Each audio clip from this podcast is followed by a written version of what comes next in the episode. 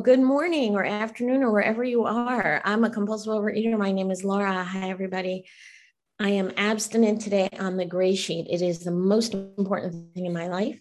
It is three meals weighed and measured from the gray sheet. I write them down, commit them to my sponsor before I eat them. I ask my higher power in the gray sheet group for help. And I don't eat anything else in between, no matter what. And I love being at this new meeting because I get to see people that I have known, oh my goodness, in all phases of my abstinence. Hi, my old friends from New York and my old friends from California. And I'm just like, woo. Anyway, um, and the people I don't know, I know you because you're here for the same reason that I am. So we're all related. But anyway, um, my abstinence date is April 16th, 1982. I got abstinent in Cambridge, Massachusetts. I was 19 years old and I was sick and suffering um, with a very quick bottom with compulsive eating. And uh, I grew up in a house where we were skinny kids who could eat whatever we wanted. My mother had tons of sugar in the house. There was no conception really of um, sort of health guidelines. We ate three meals a day and we could snack whenever we wanted. Um, and so I did. And I was like painfully thin. So there's no issue. People weren't like focused on me or my body or what I was eating or anything like that. So there was no compulsive eating in the family. There was alcoholism I have on both sides of the family. So uh, I know addiction is addiction is addiction. And uh, turns out that I am addicted to the things that make up alcohol sugar, starch, grains, and in um, solid form for me. And so um, yeah, so I have I have this disease and uh, how it manifested in me is that at some point when I went on my first diet, because I went somewhere for a week with a friend and her mother, and the place had tennis and desserts, basically. I didn't play tennis. but I did desserts and uh, I probably gained like 10 pounds in a week or something. And then I got home and my sister said, Oh, look, she's chubby. That's so cute. and I went on my first diet. And then that was it. It was like pick uh, cucumber turned into a pickle. Like I couldn't not be on a diet or not be thinking about food or trying to control it, or I just crossed some line. And um, so my history of eating is that I pretty much every day woke up in the morning with a plan or figuring out a plan or needing a plan. And this is what I'm going to do today. And I never made it. I don't, I seriously don't know if I ever, by the end of the day, did what I intended to do when I woke up in the morning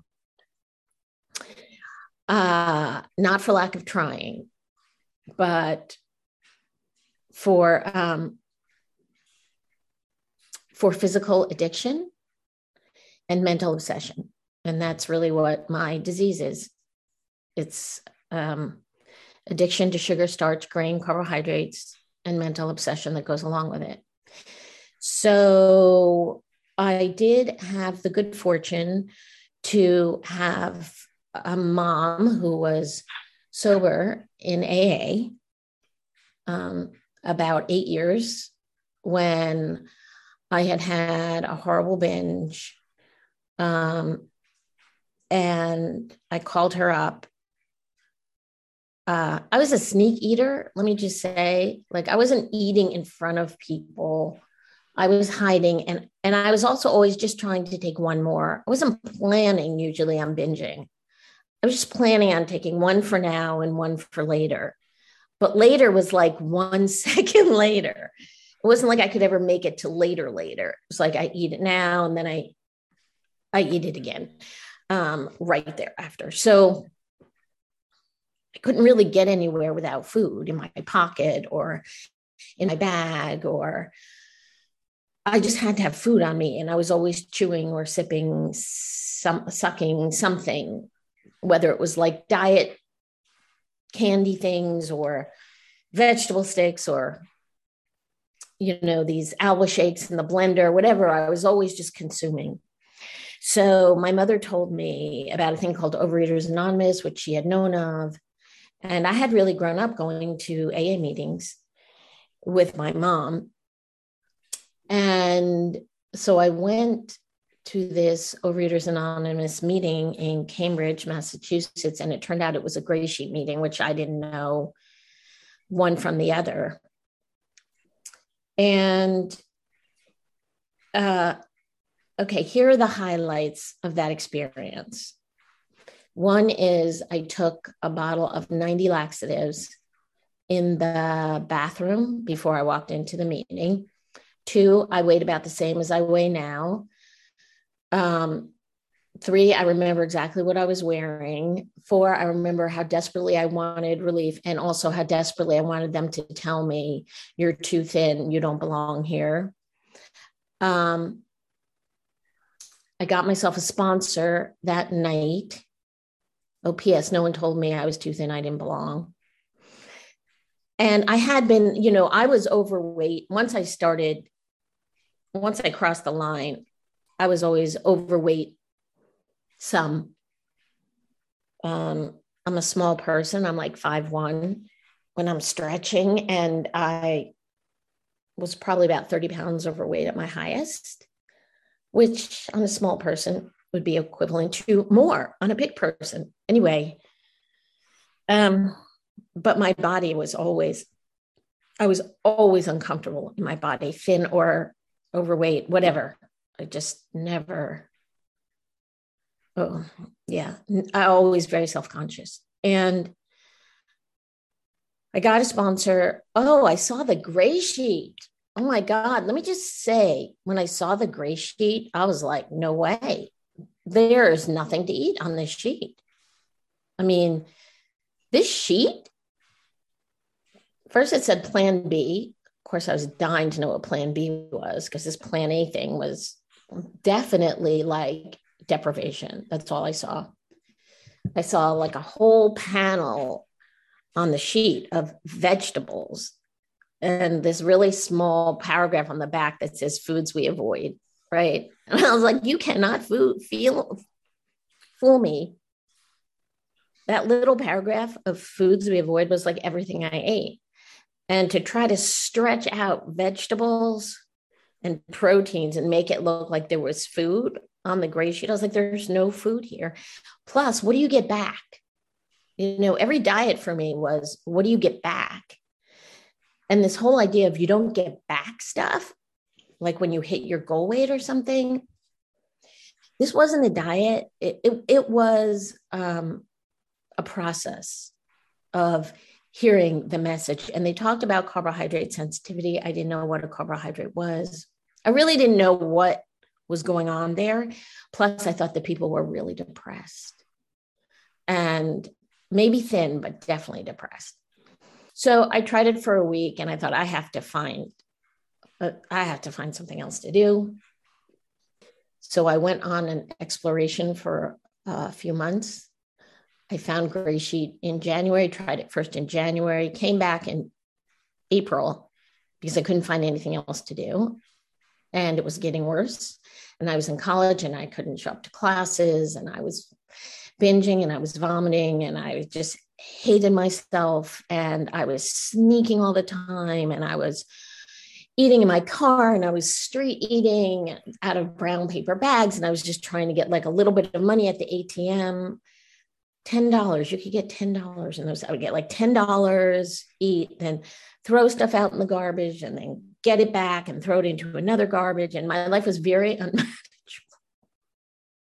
Having appointments with a psychiatrist over the phone, um, who That's was 10 in minutes, Laura. thank you so much.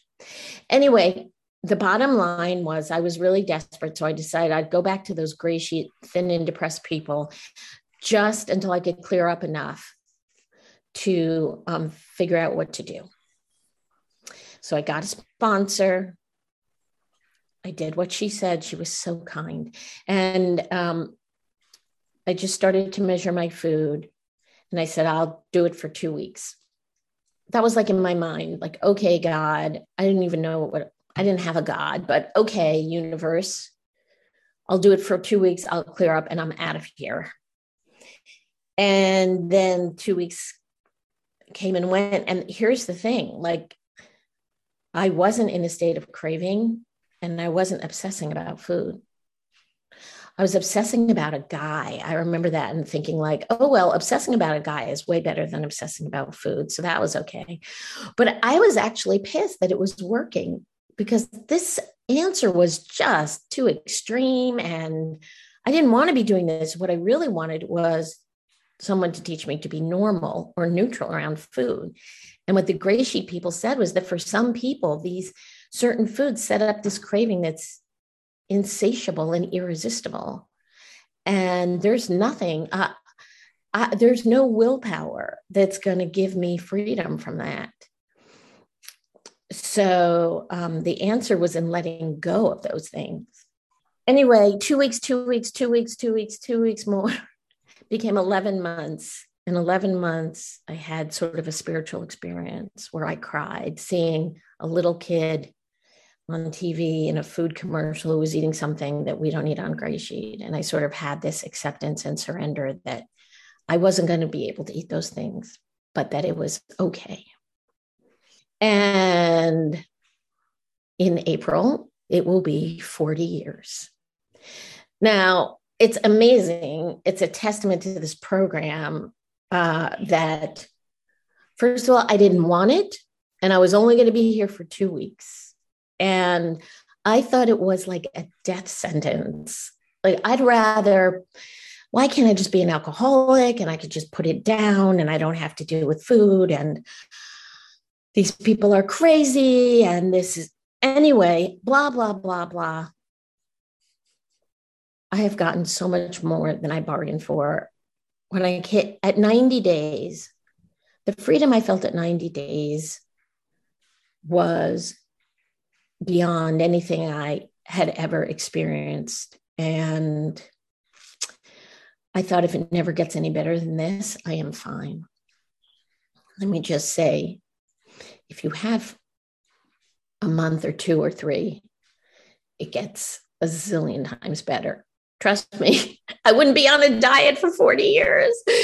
I could only do a diet for max, I think was 12 days um, maybe 11, 11, 12. So I have had food restored. I taste my food. I love my food. I eat guilt free. I eat more food than I would have ever let myself eat on a diet. And I am free from obsession and compulsion.